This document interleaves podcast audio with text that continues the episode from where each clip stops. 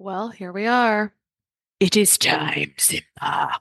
If you understand that reference, you might be about the age where we should be working together. It's possible. But it is now one of three times a year that I'm accepting clients for my freedom framework, overcoming food sensitivities and increasing energy without unnecessary restriction.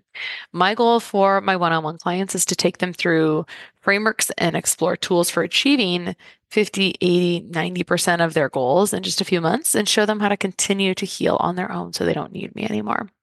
Honestly, I think we're doing great one on one work here, helping women that would otherwise be falling through the cracks, thinking that they're just aging, that they're just moms, that they just and it may be true that they just have stress when really those stress hormones and their other core systems just really need some serious support and some serious love to serve them for years to come without symptoms. So, if you'd like to clear inflammation, eczema, food sensitivities, or improve energy and brain clarity, I'd love to chat with you. You can book a call with me at christabiegler.com forward slash FSS, christabiegler.com forward slash FSS, and that link will be in the show notes. Simply having a dysfunctional breathing pattern in even when you're just sitting around, even when you're asleep, it can put you in a chronically high stress state. Stress is the inflammation that robs us of life, energy, and happiness. Our typical solutions for gut health and hormone balance have let a lot of us down. We're over medicated and underserved. At the Less Stressed Life, we're a community of health savvy women exploring solutions outside of our traditional Western medicine toolbox and training to raise the bar and change our stories. Each week, our hope is that you leave our sessions inspired to learn, grow, and share these stories to raise the bar in your life and home.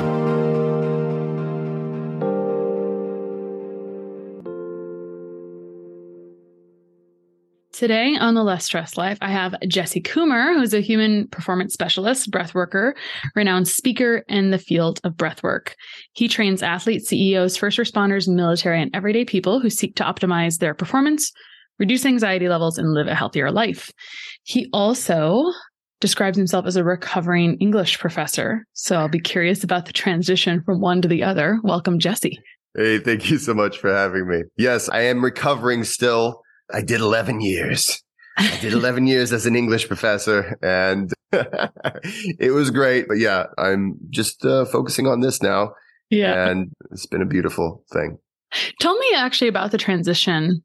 Why, yeah. why did you move toward breath work? Was this something you had found for yourself? It's interesting. So it really all ties in together with how I found breath work in the first place. So I have always been an extreme extrovert. So mm-hmm. you'll always find me wanting to chat, always wanting to connect with other people. But I've always actually also, I've also always been uh, someone who's uh, suffered from extreme social anxiety. so, mm-hmm. so it's this, this combination that growing up, especially, you know, started to manifest in high school and my twenties. I tried to do everything I could to address that anxiety. And of course, not having any tools available, I chose a lot of destructive paths. And it was in the efforts of getting out of a lot of those destructive paths that I chose to go back to grad school. Mm. And one thing I loved was I always loved just literature, the philosophy of literature, the a lot of the things that everyone's hearing this and is like, oh, okay, I have nothing in common with this person, but I've always really been fascinated by that. And I've always loved to write. And so one of the things that I have found in transformation, and this is something I do a lot in my retreats. I work with clients and, and just, just basically helping a person step into the person they want to be is that a lot of times we focus on what we don't want to be and we try just to be that, not that, mm-hmm. you know? And so something that I kind of uh, fortunately just intuitively went to and I said, okay, I don't like where I am now. I want to do something that I want to be. I want to be proud of myself for accomplishing some kind of a goal. And so as I was leaving a life of, you know, drug addiction and, and a lot of negative ways of, of addressing anxiety at the same very, the, the very same time, I, I leaned into the next big adventure so as to you know, what I say sometimes is, you know, there's a part of yourself that has to die so a part mm-hmm. of you can be born. And I allowed that to be born. And I found out I just really like teaching things. It doesn't have to be English. And I, I tell you what, if you can actually like teaching grammar and essay writing, I mean, I just assume there's pretty much nothing I won't like to teach. so during that time, I was still addressing a lot of my anxiety and I, I started doing things to help that, you know, uh, exercise, trying to take better care of myself, seeing just uh, obviously avoiding negative pathways of, of, dealing with stress and anxiety. And it was during the time being a professor that I started to try to, to meditate and quickly found that I wasn't a very good meditator. Mm-hmm. I, I, don't know. It, it, Most I, people I, are not. Would, yeah, right. And I would just sit down and I couldn't wait for it to be over. And but I was really dedicated to. I really wanted to make this something that worked for me because I knew there was a lot of value in it. And so from there, I was starting to try to find ways to become a better meditator. And that led me to a lot of research that led me to actual breath work being the pathway that would work best for me. And from there, I became the breath worker English professor, which I actually was, I did both for a long time for about six years. I was the, the English professor who, okay, this weekend I'm, I'm mm-hmm. going to lead a retreat and then I got to come back late Sunday night so I can, you know, teach my, you know, research and rhetoric class on Monday morning. And it just kind of slowly grew into something that was, it was a real passion for me. And I was even teaching it to my students, especially during the pandemic when we returned to the classroom, we still had masks and we still had, and obviously enormous amount of anxiety and, and stress. So when it was a nice day outside, I would say, Hey guys, I tell you what, let's go outside and let's do some breathing techniques. And of course, we all got to see each other's faces. We're like, Oh, okay. I had a totally different, you remember, you remember that whenever you'd see, you mm-hmm. met a person, the only way you knew them was, was with a mask and then you, they remove and then it's like, oh, that was nothing like what I had pictured. but we we got to know each other in a better that way. And so ultimately in 2020, I also published my book on breath work called A Practical Guide to Breath Work. And it was a really big hit. And I was um, really pleased. I was very pleased with that. And so before you know it, I had a lot of requests and a lot of demands and I was doing two mm-hmm. full-time jobs and I said, Oh my gosh, I can't do this forever. So I had to choose to move to the next thing. I, I believe, you know, I, while I do coach people, I can, I have a lot of clients. I see myself still as an educator. You know, mm. I think an educator is the person who's incredibly curious and just can't help himself or herself. It's like, as, well, Carl Sagan, he has the quote, you know, when you're in love, you want to tell the world. Mm-hmm. I think that's a mm-hmm. teacher. You know, yeah. it's like, oh my God, I love this thing. I got to tell people. Yeah. So, so, it was a smooth transition. It's, I still feel like I'm an educator to, at heart. I think that was a good story for anyone seeking a transition. I mean, there's a lot of, we talk a lot about health in different capacity or more of a medical capacity here a lot. And there's a lot of people that have had a lot of burnout these past few years and they're oh, looking yeah. and transitioning and whatever. And and what you just described is what a lot of us do. Even when I stopped doing what I was doing before what I'm doing now, it just kind of the one edges out the other sometimes, right? You just you don't have to like stop one and start the other. You just dabble and then it starts to take over. And then you're kind of tired. and then you just yeah. decide to eliminate one. The end. yeah. Yeah. when it well, when it uh, outweighs I, the other there in, there's a lot of advice out there to jump face first into this mm-hmm. thing, right? It's like, man, if you got a passion, you know, just quit your job and do that. And I could never do that myself. And ultimately, you know, I didn't know why for the longest time. And actually, this is part of the subject of my next book, which is the language of breath. And, and it's ultimately the philosophy that I have with breath work as a whole is that your conscious thinking part of you is only a very small sliver. And when you go against the other part, which is that unconscious part of yourself, mm-hmm. you're going to struggle in ways that it's going to be so uncomfortable because you're really fighting yourself. And what happens so often is that a person thinks, Oh, I'm weak or I, what this other person just quit his job and then he did this other thing or whatever. And in reality, that other person had an unconscious belief that was like, yeah, of course I'm going to do that, you know? So for myself and when I train uh, my clients, especially when it comes to behavioral changes, when it's like, there's a behavior I don't like that I do and I can't seem to stop doing it.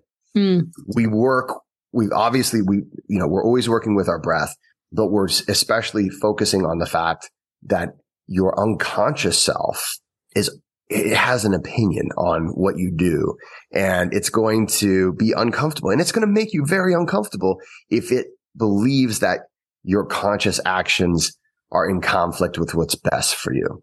Mm. And maybe I skipped ahead a little bit, but ultimately, okay. you know, that I, I think that conflict, that inner conflict is at the crux of much of our suffering. Oh, and absolutely. It's, it's at the, you know what I mean? And it's this, this thing that no one talks about, no one knows about. And, you know, I had to be this many years old. you mm-hmm. know, it was one of those things that I just, it blew my mind. But we've known this for decades. We've known there is a part of us that it builds patterns. It's, it's a very, it's very good at seeing patterns in your life. It will form a worldview and it's always trying to help you to survive and thrive within your environment and within your social structures, but it's not always right. Mm-hmm. It's just, it's, and it doesn't have to be right. The, the whole point is that it's keeping you from harm. And so we're always dealing with this aspect of ourselves. And, and this is, this is ultimately the focus of my, my breathwork philosophy, the language of breath is, is kind of to stop, you know, torturing ourselves, to stop, you know, to form that better relationship within. Well, and I, I want to talk a lot about conscious and unconscious self and the way you just kind of tease talking about that mm. was, you know, different things land with different people. And yeah. so one of either I can look at it as a challenge, a positive or negative challenge is that I feel like right now I'm charged with helping people understand that they need breath work without them thinking that they need it, right? Because I was a person who didn't think mm-hmm. that I mm-hmm. needed it. And then I experienced mm-hmm. it. And then I was like, well, this makes a big difference, right? We can control our nervous system completely with it. Like we are, we can technically affect this. Now, as an educator, as someone who is teaching, I know that you do teach breath work to kids. Yeah. I don't know if it's middle school or just high school. So, in the vein of this, before we jump back into some of the deeper stuff, if you're teaching middle school or high school kids, what do you yeah. jump in first? How do you get their attention to help them think, oh, maybe I'm kind of interested in this? Where would you start before you even get started? Yeah, that's a great question. So typically I will teach high school uh, is the youngest that, that I usually teach like in groups. And then beyond that, it would be, okay, could you teach our family or could you teach uh, you know, I have a son who, you know, I, I, was just kind of hoping you would check out his breathing and make sure he, you mm-hmm. know, so, so ultimately it doesn't matter. So I've got a seven year old boy who I try to, you know, I'm like, okay, you probably won't thank me someday because, well, that's, that's how we are. But, but ultimately I, you know, I want him to grow up and I want him to understand himself in a way that I didn't for the longest time. There was nothing wrong with me. You know, it's just that I didn't understand what was going on. And so I made bad decisions. So, but the question is important because how do you get buy in? Right. And so eh, for high schoolers and just really for all humans, really, right? Uh, for all humans, you have to have the why. You have to have a reason why you're going to at least give it a chance. And, and that, as long as you have that, then, then ultimately there's a tradition of breath work that just says willingness is enough. Mm-hmm. And, and if you can get the willingness, I mean, everything else will follow. Now, how do you get willingness, especially with young people? So with high school students, ideally you get to know the student as a person. We, we often want to have kind of a blanket thing. Mm-hmm. And mm. that led to, I remember when I was in high school, you know, I was like, Hey, school's cool. you know, and it, it, nothing's more of a turn off than, than it's like, okay, you're not even getting it right. You know, so, so you want to kind of get to know the person. I would say if you have a high school student or a middle school student who's interested in sports, then you want to go with the sports route. You, because every person understands what it's like to be breathless. So you say, okay, what if I told you that we could make it so that you can run faster and for longer or jump higher, no, you know, all these things. Would you be interested in something like that? well, of course, you know, make me into Superman. I, let's, let's do this. And so a lot of times for my young people, I usually go with breath work that is more athletically based because they see the function in it. A lot of it's very difficult for an unformed brain to have the introspection to say, I think I'm dealing with something. To have that metacognitive reflection is that's not to say that it doesn't happen because I do have a lot of young people who have that emotional intelligence early on. But when it comes to the why, oftentimes a young person hasn't really had enough experiences to compare it with to say, you know what? I think I'm dealing with social anxiety in an unhealthy way. Are there any alternatives? Now, having said that, I do a, a full workshop uh, at some places where, especially the, the, the high schools that generally have me though, okay, for better or worse, are where the students are very motivated already. Mm. Um, and, and so I would love for it to be taught, I would say in every part. So elementary, middle and high school, you know, and, and expanding as you go. Hey, okay. So you've got a nervous system. I had, you know, you go to biology class and you kind of silo the information that you learn, sadly enough. And so, yeah, okay, there's this nervous system or whatever. I didn't remember really getting any applicable information when I was in school about, okay, how does this apply to me and how can I have an experience? How can I really experience this? And, and so explaining, okay, there's, there's two main branches to your autonomic nervous system. Okay. So you've got the active and you've got more relaxed, right? So, so we might call that the sympathetic dominant from, from my Hey, if you're listening to a podcast, you're already a nerd. So, mm-hmm. so you're our kind of people, right? So the sympathetic dominant side, the parasympathetic dominant side. Okay. So you've got these. Uh, so one's for activation to get you moving around and doing actions. The other one is to help you relax, to help you recover, to heal and, and, and digest your food and all these things that we need to do on a regular basis. So you have these two modes if I would have known that, I think just knowing that early on, it's like, okay, there's two basic modes. Whenever you're in those two modes, your body expresses itself differently, right? So your blood pressure, your, you know, your hormones, your ability to digest food, a lot of these things are going to express themselves differently. And stress hormones can cause you to have, you know, poor night's sleep, extra anxiety, and in many cases, acne, a lot of the things that we suffered from when we were younger. And so I would say if they already have an interest, go with that interest. But if they don't, I would say suit it for what they're going through at the time. So for instance, my son is learning, he's seven years old and, you know, first, second, third grade, humans are dealing with like, how do I, if I get upset, what am I supposed to do? Right? Am I supposed to, you know, it's just these simple things. Let's see. Uh, I could hit my, my friend, right? I could cry. I could run away. I could, and, and so what I teach my son is a little technique. And he, again, this is for, for kiddos is called Darth Vader breathing. Now you're familiar with this, right? But it's not sniff, sniff, poo. A nice sniff, deep breath, ultimately a deep breath down into the tummy with your nose. And then you know how Darth Vader breathes on the exhales and, and it makes it kind of fun right? There needs to be an element of fun, especially when they're little and say, okay, when you get upset, I want you to breathe like Darth Vader, right? And my son, now everybody's a little different, but my son finds that to be hilarious. And so he, you know, now does he always do it? Maybe, maybe not, right? But it's, it's something that helps him in those moments and then of course it diffuses the situation. The, you know, it's like he's being funny and, and people like, and so a lot of other kids will do it too. So now you have a bunch of seven year olds who would have been fighting all breathing like Darth Vader together, you know, mm-hmm. much easier problem to deal with when they get into obviously the big thing is, is like, Hey, wait a minute. Uh, puberty is killing me. Right. And so, so it's easier to say, Hey, listen, if you want to be a little bit more relaxed and more confident, you want to be a little more confident. Okay. So you have an active state and a passive state. So what you want to be is somewhere in between. Mm-hmm. You know, I, you know, I remember just like, man, I just wish I could relax, but I can't. Okay.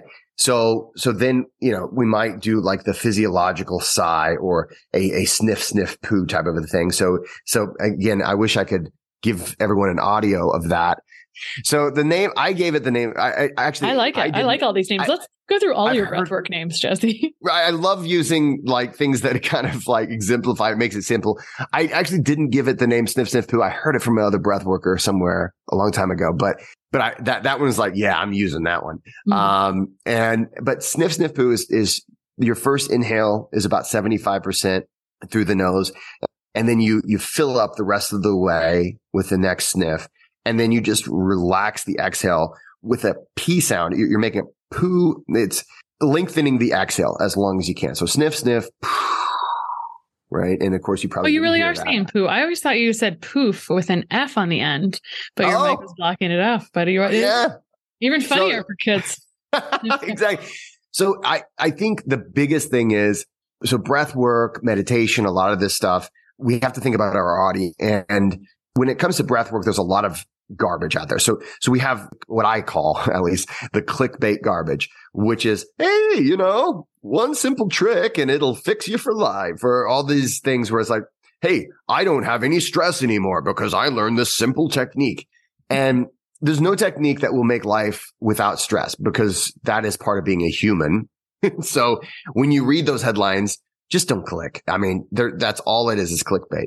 And then there are in breath work, there's, there's some like schools where it just has to be one. This is our only way of doing it. And maybe the technique is fantastic, but it's the only way. Don't look at anywhere else. But ultimately, and this is where my whole philosophy comes from is like, you've got to think about it's ultimately a way of communicating within yourself. And that's the crux of it because a part of you is trying to help you, but it's causing you discomfort. So this thing we call anxiety. Mm-hmm and the stress response, right? That feeling that we all hate. or love. I mean, adrenaline junkies are real. I mean, it is it is a thing, you know, to be an adrenaline uh, addict. You have your own definition for anxiety. I don't know if it's your definition, but I wrote sure, it down sure. from last time I heard you talk about it. Define. Tell me how you define it. So, well, it's interesting. So, so anxiety. Uh, you know, of course, you could. The Danish philosopher uh, Soren Kierkegaard once said, right? There's the English professor in me, right? So, so anxiety is the dizziness of freedom. And, mm. and I always love that because it's, it's, you have optionality, but it's like, what do I do? What do I do? What do I do?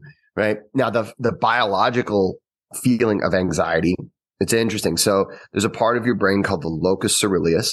And when you are in states where at least unconsciously, the, the part of your unconscious. So so uh, when I say this, when I say unconscious, I don't mean you're asleep or passed out. I mean, right now, currently, all of us are taking in about 11,000 pieces of information per second. We can only consciously use and process about 40 to 50 pieces of information. The rest of that is processed by the, what we, what in some, some circles they call the adaptive unconscious. It's a part of ourselves. It's everything from your limbic system, your, your the subconscious area, right? Your brainstem, all these things that, that are there behind the scenes, so to speak. Well, that is processing an enormous amount of information that you're not really aware of. We're, we're just not aware of this. But when it decides that, okay, based on the patterns of my life that I've seen in thus far in my life, I believe that this is going to be a potentially dangerous situation or that I need to activate myself in some way.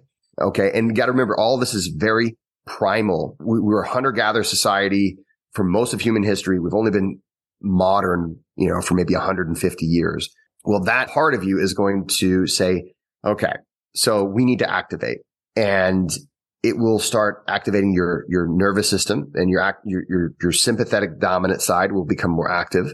So you'll start having more stress hormones. But what happens is it's so interesting. It will give you dopamine and that's a reward chemical that that typically we associate, you know, okay, I'm going to pick up my phone and I'll get a dopamine hit or whatever. But that is a neurochemical that is actually a that it, it actually encourages you to action. That's mm-hmm. your unconscious saying, "Go figure something out. Go find out what's going on over there. Go solve the mystery." That's why we love mysteries as humans. I mean, we just have to know. An unsolved mystery is just like, "Oh man, but what about this? What about this?" Right? We love that. And it's built in. It, that is part of our organism. Well, what happens is, and this is all controlled uh, by a part of your brain called the motivational network. And it's actually the thing that decides what we worry about. We don't, you ever notice that we don't really get to decide that? but funny? part of you does. Yeah. We think we're so in control. I just, I have to stop yeah. and underline oh. a couple of things that, that you're delving into. Um, yeah, yeah. because we've talked about them here and there on the podcast. And I just want to make sure, I think I just want to put these in bold. So mm. we've got our conscious self, unconscious self. And our conscious self is maybe 5% of what actually happens. We think we're in control. And our unconscious self is actually taking in, uh, to quote you, 11,000 pieces of information. It learns patterns yeah. quickly. It's automatically working on stuff in the background. It's like, oh, I just keep picking up my phone to check things, right? It's learning this pattern really quickly. And it's what is creating like the internal emotions that we don't even realize sometimes mm, or we think yeah. is really normal. I used to think it was really normal to pit out every time I'd speak in front of people. And I was like, oh, it's fine. Mm-hmm. You know, it's just how it is. But that was my unconscious self just presenting how it really felt. right. So trying to help you. yeah. Trying to help. So anyway, back to you. What you were talking about is we don't get to decide the things that create worry in us. Right. Yeah. And, and this happens like if you think about our ancestors, Okay. So this is fantastic for our survival for the vast majority of human history because, okay, you're out in, you know, the, the, on the hunt or out in the wilderness and, you know, there's so many pieces of information to process. The unconscious self can start to pick up patterns and suddenly I observe there's a predator or a prey or something like that. And great. That's great. But you know, for us, it's different. It'll be like three in the morning and you wake up in the middle of the night and the thing that didn't bother you at whenever you went to bed, somehow you got to solve that mystery. You've got to figure out what so and so is going to say the next day. I don't know what my boss is going to say, but your motivational network says, I know what to do. I know what to do. Christa just needs a little bit more dopamine, right? And then eventually you're like, there's nothing I can do. And then your unconscious is like, I know what to do. but it, it's always living in the present. So it doesn't understand tomorrow, right? And so it says, you know what we'll do? We will release a neurochemical called norepinephrine and it, it'll be released globally within your brain from the locus coeruleus. And what that does is heighten all of your senses. So you can see more sharply. You can, your sense of uh, smell it actually increases. You can you can smell more sharply. Hearing, all your tactile senses are are heightened, so you're more sensitive in every single way. And for our for our ancestors, this was great, right? Because if we were hunting, if we were gathering, we want to see the predator before it sees us. We want to hear it before it hears us, smell it before it smells us. That was awesome then. But here we are in our bed at three in the morning, like just freaking out. Like it's like, oh my God, everything's just kind of coming in. And that is ultimately what we know as the modern condition of anxiety. It is a mismatch between our actual circumstances and our unconscious self trying to help us. So we will have anxiety, which is ultimately the unconscious part of you trying to activate because you got to remember most of our human history, if you had a problem, it, there was a physical action you could take to solve that problem. It's not that way anymore and, and everything's more complex. And so we're actually experiencing what our organism is trying to do is help us is trying to say, okay, fine, here we go. Oh, you've got all the materials you need to, you know, not get eaten by the jungle cat, but it's a different world. And so this mismatch you know, I, I always say that we are a relationship within ourselves and we're a relationship with the rest of the world outside of ourselves. Mm-hmm. And that's, that's a mismatch we have is those relationships. There's a mismatch in it and it causes us anxiety mm-hmm. and it can lead to a lot of suffering. Yeah. Okay. So we have an imbalance in our conscious self and unconscious self, right? We can name them. Right. Or yours named, Jesse. Yeah. Yeah. Yeah. what are they named? So the conscious self and the unconscious self. Yeah, ultimately, the there's. Oh, I thought you gave him personas. That's what I meant. Like, oh yeah, oh yeah. There's there's conscious Jesse and unconscious Jesse. I even I have a an exercise that I often will lead people in, and it is simply just close your eyes and then just picture a smiling you, smiling right back at yourself, and it's saying, "Hey, I'm just trying to help you." Right? I, hey, I I'm here. I'm here. I'm your I'm your best friend. And, you know, I've had best friends that will try to help me. And I'm like, I really wish you weren't trying to help me right now. It's, it's kind of making things worse. And we're never not going to have that relationship, right? So I know everything about you. Yeah. Oh my God. Yeah. And this is an interesting relationship, right? So you have a relationship with yourself and no one knows you better than yourself. And, and the unconscious you is where, I mean, that's where your personality resides. That's where your sense of humor resides. All of the thing. I mean, it's, it's really an interesting thing and, and it never turns off. The conscious you can turn off, but the unconscious you will not turn off. Mm-hmm. That's why, like, for instance, that's why optical illusions, some of them, yeah, you know, the one where the, they have the two lines and then the ones, the arrows that are pointing out and the arrows are pointing in. And you're like, I've seen this trick before. So I know they're the same length, but it still looks like one is longer than the other. That's because the unconscious you doesn't stop and you can't consciously tell it not to. It's why alarm clocks work. You know, it, it never goes to sleep. It's, it's always listening. It's always trying to help you, but it, it's not always right. And so this is where breath work can play because using our breath, we can actually communicate with that part of ourselves in a way that we could not otherwise. You, you can't consciously think, you know, I think we've all tried this, right? Relax. right. Just like think, relax, relax, relax, relax. Mm-hmm. It, that doesn't work. So yeah, we can't think language our heart differently. yeah, think it, it, into it. Well, I mean, it's funny though. We can think it yeah. into elevating, right? We can think it into elevating, but the reverse is different. Technically, right? you can do both, but it's really hard to make that happen you know, people that are champion meditators and things like that can accomplish that, you know, after, you know, a decade. Not a champion of, meditator. Right? I'm not a champion meditator, right? And the good news is, is that you don't have to have actually recently was shown in uh, research that breath offers more release and relief from anxiety and stress than meditation mm. and mindfulness. So, so you don't have to to do those things. I still recommend doing them, but, but breathwork offers us a way to speak to that part of ourselves in a really focused, uh, way that is, and, and then when you learn how that language works, you can actually start to hear, oh, okay, message received. Oh, wow. Okay. Uh, and, and you can really have an amazing relationship within yourself. It's reasonable to say that if we're feeling a little out of sorts, out of alignment, just kind of un, maybe unfulfilled is not the right word, but just kind of funky, right? Mm. That examining relationship with self is a reasonable place to start because that's going to mirror our relationship with the outside world. Absolutely. Before we get into, I want to talk just through some different breathwork tools. And I mean, you did yeah. You already talked about Darth Vader and you talked about Sniff Sniff yeah. too. I have a couple I have a couple more questions about that. Before we do, you touched on this just a little bit, but can you talk a little bit more about our addiction to dopamine and how yeah, our brain sure. is constantly looking for this hit? Because sometimes I don't know about you, but for me, I always like to understand self. And that's what we've been talking mm. a lot all about. And so I feel like when we understand how our brain is wired to crave this, it's helpful in breaking the loop and the pattern. Absolutely. So something that so we have a lot of senses that help us orientate ourselves. So for instance, we have a sense of proprioception. So for those of you guys listening or watching, if you close your eyes, your body doesn't disappear, right?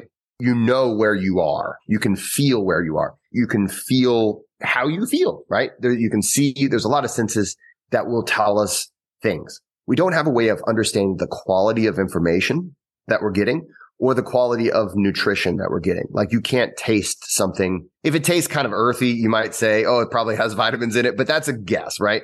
We don't have any sensors that are directly related to the quality of anything that comes into our minds or our bodies for the most part, especially when it comes to information. And you have to understand information is something that we have so much more of now than we've ever had.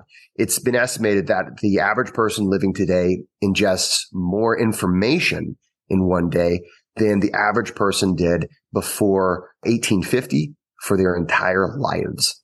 I mean, just insane. Now, dopamine is a neurochemical that has served our species very well. And it's the reason why we were able to circumnavigate the globe. It's what helps us to eliminate uncertainty that can cause us harm.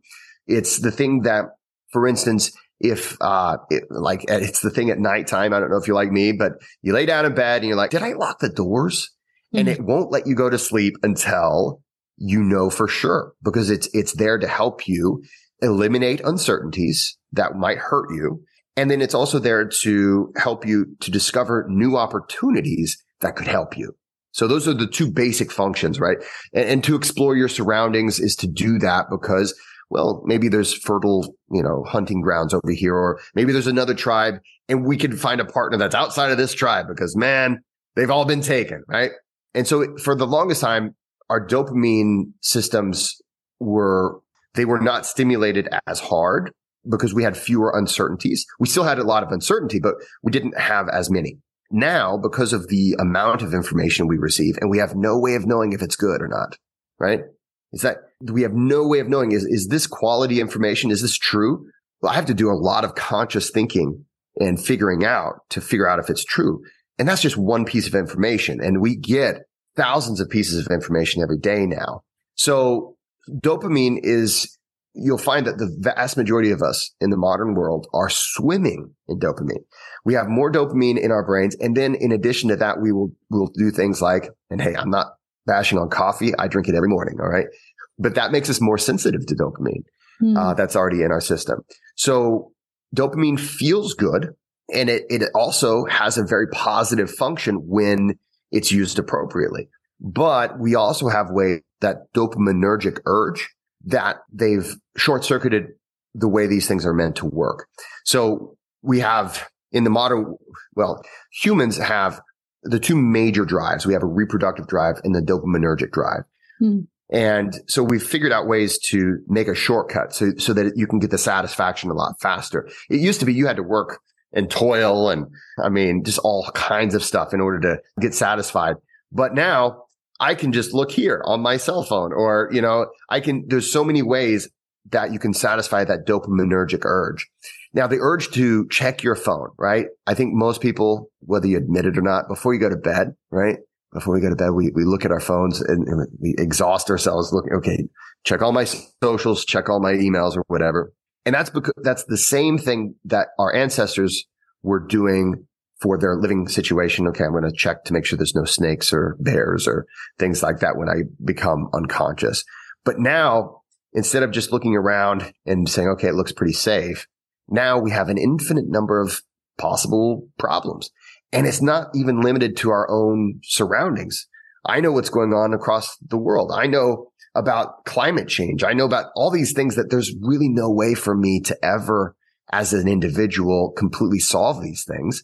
But my dopamine is like, you need to solve those things. Your motivational network is saying, Oh yeah, there's a problem. Well, we better figure out the answer. And so we are quite literally swimming in dopamine most of the time. Yes, there are some people who have low amounts of dopamine, but the vast majority of us who have a healthy dopaminergic system probably could deal with unplugging a little bit. We could deal with taking some time out in nature and getting away from all of these information sources because it's those information sources that we say, okay, well, I'm just going to watch the next story on the news mm-hmm. because it might be something important that will be there for my survival or for me to, to thrive. What is the next bit of information? And there's always a next bit of information now. Right. So yeah, the modern person, we have to have ways to break through that dopamine, what I call the dopamine feedback loop in my book because what happens is you'll never, there's so many things you can never actually solve, so many uncertainties you can never, you can never un, you know, cover. So many places that are, at least now there's not physical places maybe that are uncharted, but there's so many uncharted places, you know, metaphorically and maybe technologically that are uncharted that if you just constantly follow your dopamine, you'll never rest. You'll never have any real peace. So this is where a breathwork can be a huge, huge help just to break that cycle, to break through that dopamine feedback loop that we as modern humans tend to suffer from. Mm-hmm. Let's talk about some types of breath work. Let me start with one that you mentioned, but we didn't talk more about. Yeah. You may have left us with question marks. You said, sure. "Oh, sometimes with kids, if I want them, if I want to pique their interest, run fast mm-hmm. or whatever, we'll do some athletically based breath breath work." Yeah. What does that look like, or how would you define that? What does that mean? So yeah, so the three major, I guess, schools of breath work, the three major types. One would be functional breath work, and then another would be more of the autonomic nervous system regulation, physiological changes. And then the last one would be integrative breath work, like theta breathing, right? And so what I would do with the athletes is go over functional breathing. So the actual act of breathing. So the average athlete, they did some research on college athletes recently and it came back that 90% of college athletes, and we're talking about healthy people, uh, mm-hmm. have dysfunctional breathing patterns. Simply having a dysfunctional breathing pattern in even when you're just sitting around, even when you're asleep, it can put you in a chronically high stress state. And so I cover a lot of, okay, this is how you're supposed to be breathing. And we, we undo a lot of dysfunction. And then in addition to that, we will do hypoxic training. So when you are hypoxic, you are, you have low blood oxygen saturation. There are techniques that you can use that will allow you to do that intermittently. If you had low oxygen saturation long term, that would be a bad thing. But whenever we do certain techniques, we can reduce your blood oxygen saturation low enough and short, just long enough that your body will produce EPO, which will then produce more red blood cells, which increases your oxygen carrying capacity. That's what athletes do when they do altitude training. And then we also want to address their CO2 tolerance.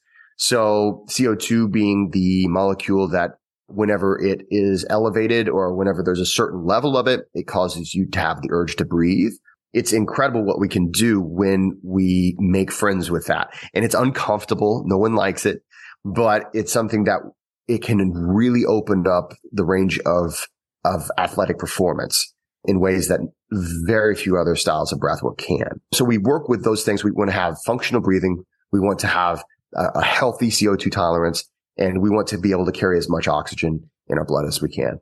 This was helpful for you to talk about the schools of thought around this because if I learned this, it wasn't didn't stick for me before, but I had taken a class, a course in functional breath work from a physical mm-hmm. therapist, and it was all about that, right? It was all about yeah. functional breath. Whereas, you know, I just finished the that's how I met you was with the theta yeah. breath work certification that's integrative. Um, right.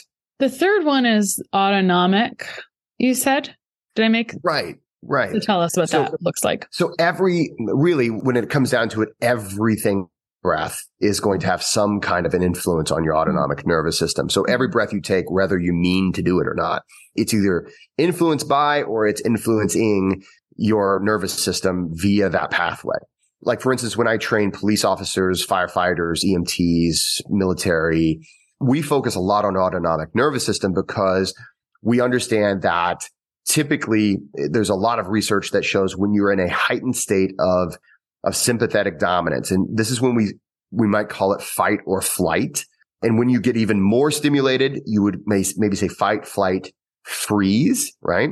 Well, we can't have people who are in charge of, you know, helping people in a burning house freezing or making dumb decisions because, and I will say dumb decisions because it's also shown that the more stressed that we become, the more heightened our anxiety is, whether it's whatever reason, we tend to have a lower amount of cognitive power. So, so our cognition reduces dramatically as we become more stressed. So with especially that group, and of course, athletes are the same way. We're, we're I mean, we're all the same way when, it, so I, when I train CEOs and all these things, they want to make better decisions. So, okay, we have to make sure that we're not heightened. Yes, you want to be activated. And Of course, if you're an athlete or if you're running into save people, you want, you're, it's not like you're going to take a nap but we want to make sure to, to be really careful. And so we can throttle that. So we're making good decisions because, I mean, if you're the person in charge, you've got to be performing in every way. So when it comes to autonomic nervous system protocols, in the language of breath, we do all three of these things, by the way, because all three of them are really interconnected. It, and, and so I, what I've done with the language of breath, I, ultimately I tried to have like a, a unified theory of all breath work, just really try to bring it all together. But when we look at the autonomic nervous system, that's oftentimes I like to call it the, the Rosetta Stone of breath work and, and your nervous system. And it ultimately allows you to say, okay, these things in my physiology are manifesting in this way. Wow. I must really be activated or I must, maybe I'm not so much.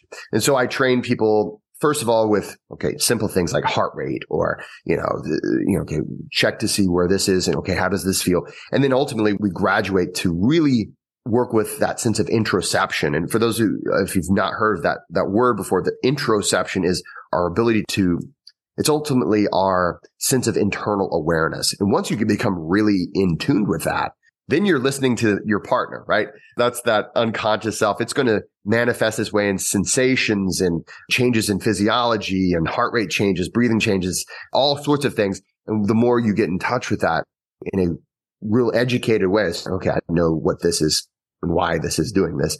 Then you can really just, man, I've got a great relationship. And oh, oh, oh, my unconscious is, it's, it's upset or it's, it's telling me this, but okay, my conscious self understands the situation and I, am going to speak back to that. And so, so that way we're having that positive relationship within ourselves. So we do that with autonomic nervous system protocols. We, we can do it with other things, but generally when you think breathing technique, you know, I like to say in the language breath, that's a phrase to speak to the unconscious self to say, okay, uh, should we calm down? Should we activate? Should we stay in kind of like a playful mode? Where should we be? Yeah. I have two more things that I think would be of service. One is again, our brains just like to see proof, right? Yeah, probably part of the dopaminergic, um, of course, yeah, urge here. So, tell me one or two stories, or maybe even three, or tell me about some cool things that you've seen as a result of doing or people doing breath work. Like, what are some things that you're like, wow, that is so cool. Yeah. I love my job. Yeah. Okay. So one of the things that I've seen, I was talking about first responders. So that this the first thing that comes to mind. I do a retreat each year for first responders in the Midwest. It's called the Great Midwestern Reset. This year it's in May. Of, so 2023, it's in May. And I go over all three of these things. It's a deep dive in the language of breath. And I had an officer who, when we went through functional breathing, she I got to her because I check everybody out and she says, she kind of with a, a scared look in her face, I don't think I can, I don't think I'm activating my diaphragm at all. I don't think I can. Mm. And sure enough, she was really struggling. That's a primary breathing muscle that is fundamental to proper breathing and to so much when it comes to how you're speaking to your unconscious. She was breathing heavily in her shoulders and her upper chest. And, you know, not to go on and on about that, but that's ultimately a way of sending a, a stress message. So if yeah. you're staying in that top part of your breath wave, that's generally going to send the stress message. Now, you got to remember this woman was a police officer in a really, her beat for the longest years was in a, is like very, very high violence area. She had been, I, I know she had multiple times where, you know, Thank God she was wearing that, that vest, right? So this is a person who's had a lot of stress just on a regular daily basis. It's a person who is in a chronic state, right, of stress and what they call hypervigilance, especially in this field. And it had really had a huge effect on her natural breathing. Well, she was at this retreat because she, she's like, I, I've got to have something. I, something's got to change. I, you know, I, I know that I've got a lot of the symptoms of PTSD. I've got a lot of the symptoms of, you know, what they call hypervigilance, which ultimately leads to so many negative consequences. And so gave her a smile and said, Hey, this is okay. I did her through some basic exercises to help reactivate those muscles. Before she was done with the retreat, she was doing better, but she still had a long way to go. Yeah. Um, and so then later she checked back in with me. Hey, I think I've got this. This is going really well. And she said, you know what? I teach at the police academy and we need this. This has changed my life. I'm, I'm sleeping better. My focus is better. I can tell like a noticeable change and I'm just really blown away at like how something as simple as just where my breath was, like not even really powerful. What we would like in the breathwork world is like life changing breath, but it was life changing breathwork and it was simply functional breathing and a few breathing techniques that she could do functionally. And actually now she was a spearhead at this police academy in Indiana. And now she was like, we need a certification. We need to teach the next generation. And so I developed, thanks to her, I developed a certification just for first responders. And she is going to be in the very first class. You know, this woman who could not, I mean, it was really not a thing to, I mean, she was not able to activate her diaphragm is now not only living better herself, sleeping better, feeling better in every way. But now she's saying, I need to share this with the next generation so that people don't have to suffer the same way I did. So that to me was like, oh, you know, it's such an honor to work with people when not only did it change her life, but now she's trying to help change the lives of her profession. You know, I've had people with phobias. I've worked with people with phobias a lot. Actually, I had a guy who had a phobia. He was a CEO of a uh, online company, big, like really big company. And he had started to develop a phobia of flying. And this is not good when you're a CEO of a company that has to, he has got to fly all over the United States and all over the world. And so he reached out to me and he didn't take it seriously as seriously as maybe he, he, he should have at first. He's like, yeah, okay, yeah, we'll do this breathing technique and whatever. And didn't well, really why did he reach out to you if he wasn't going to take it seriously? I'm just asked this out of curiosity because yeah, I've had people, I mean, this happens question. to me sometimes too, but yeah. Well, and, and it's because I think all coaches go through this too, but there's a certain degree of it works when I'm with you.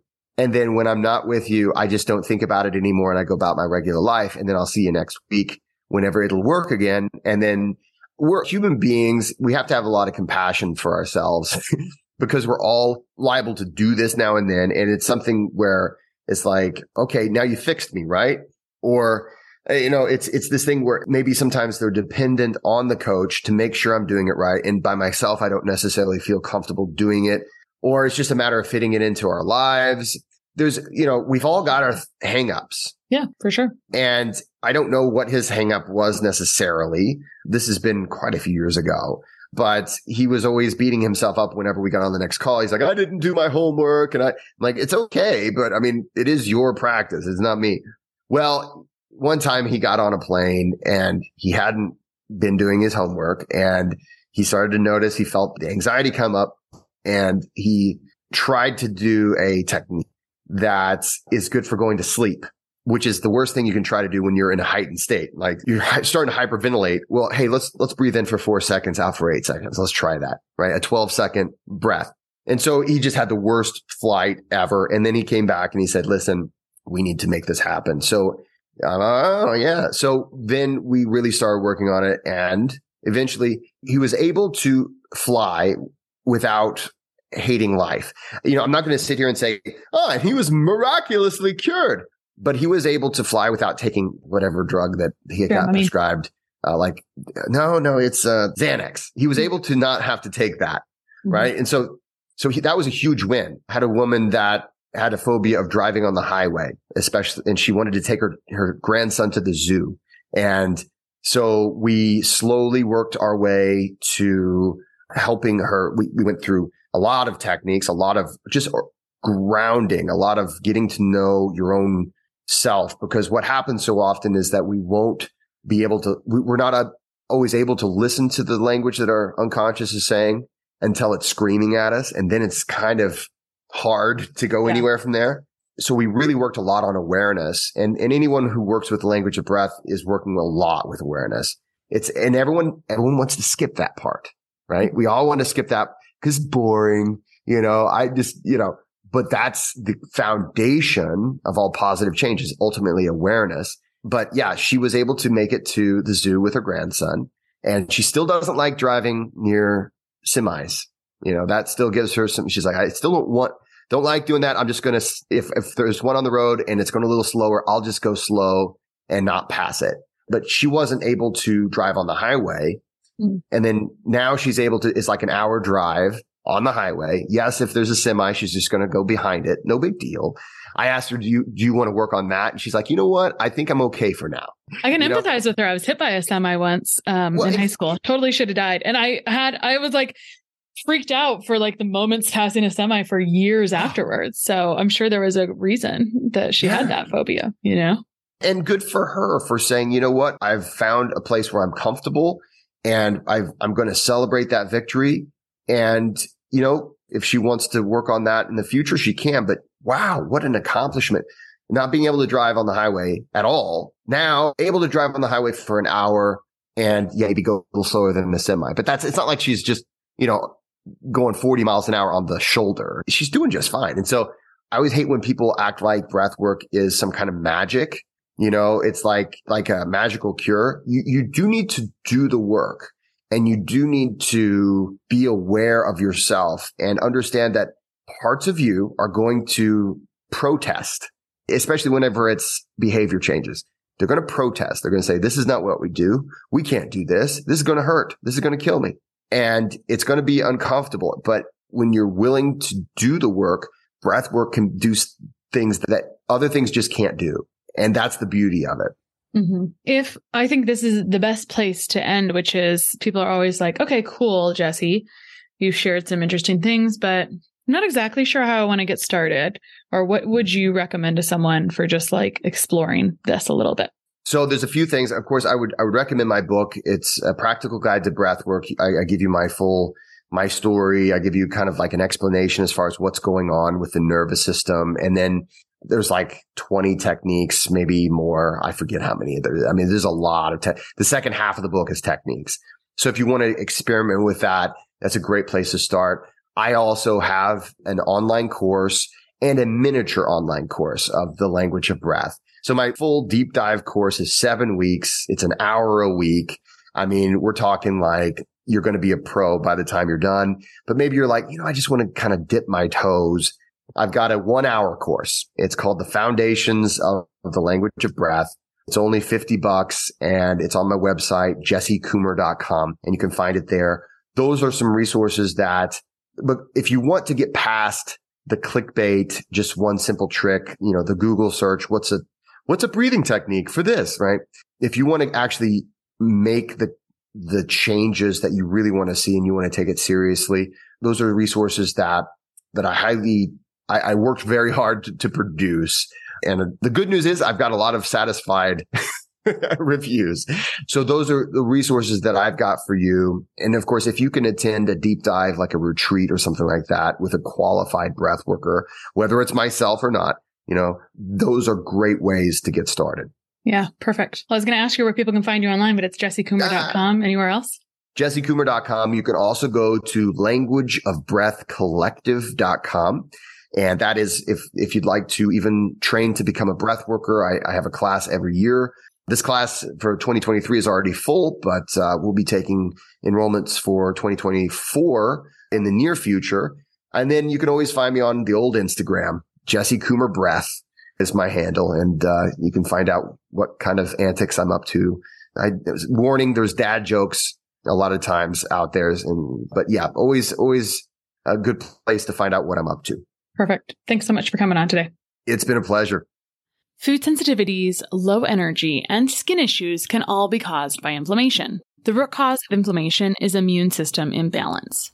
So, how do you bring the immune system into balance to correct inflammatory symptoms like food sensitivities, low energy, skin issues, and a cascade of other things no one seems to have the answer to, like being sick more often than you should be, having consistently low vitamin D, B12, iron, salt and or sugar cravings, puffiness in your face or extremities, needing a daily antihistamine, losing hair but your labs are normal, the answer to these things is immune resilience. And that's the overarching goal I have when working with one on one clients. So, how could I help?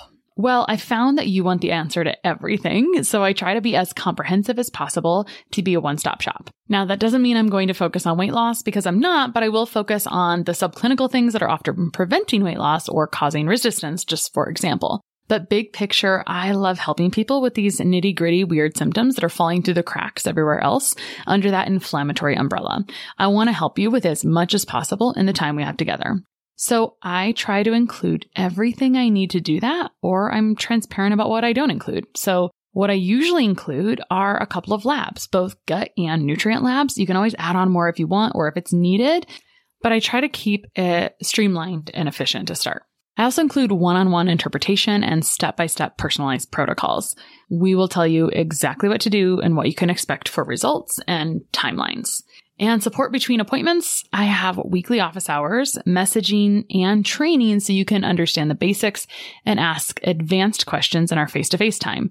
You're welcome to take as much or as little as you want. You can think of it like an all you can eat buffet, but you can graze here or there as needed as you need support between appointments. And if we don't hear from you, we'll even check in to make sure things are going okay and that things aren't falling through the cracks. If you're a past client and if you're needed anything, you're welcome to book a call too if it's been more than a year since I've seen you. And if I need a context of anything that's going on with you right now, I am taking clients currently the last time until fall. So right now I'm accepting calls. We'll ship out our testing or your testing in May and really get started in June. So if you want to maximize this season and bring your body into balance, you can go to christabiegler.com or check the show notes and click on that program page to apply and book an intro call. Sharing and reviewing this podcast is the best way to help us succeed with our mission to help integrate the best of East and West and empower you to raise the bar on your health story. Just go to reviewthispodcast.com forward slash less stressed life. That's reviewthispodcast.com forward slash less stressed life, and you'll be taken directly to a page where you can insert your review and hit post.